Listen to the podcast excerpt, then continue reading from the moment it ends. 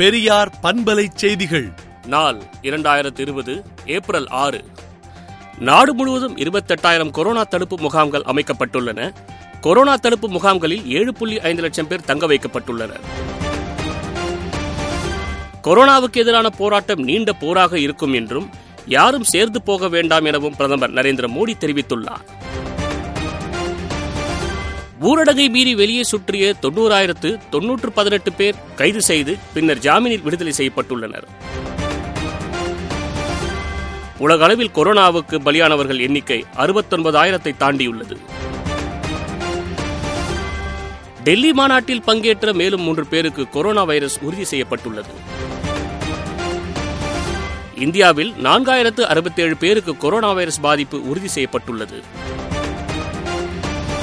அமெரிக்காவின் நியூயார்க்கில் உள்ள விலங்குகள் பூங்காவில் நான்கு வயது பெண் புலிக்கு கொரோனா தொற்று ஏற்பட்டுள்ளது. மேலும் விரிவான செய்திகளுக்கு விடுதலை நாளேட்டை விடுதலை டாட் இன் இணையதளத்தில் படியுங்கள்.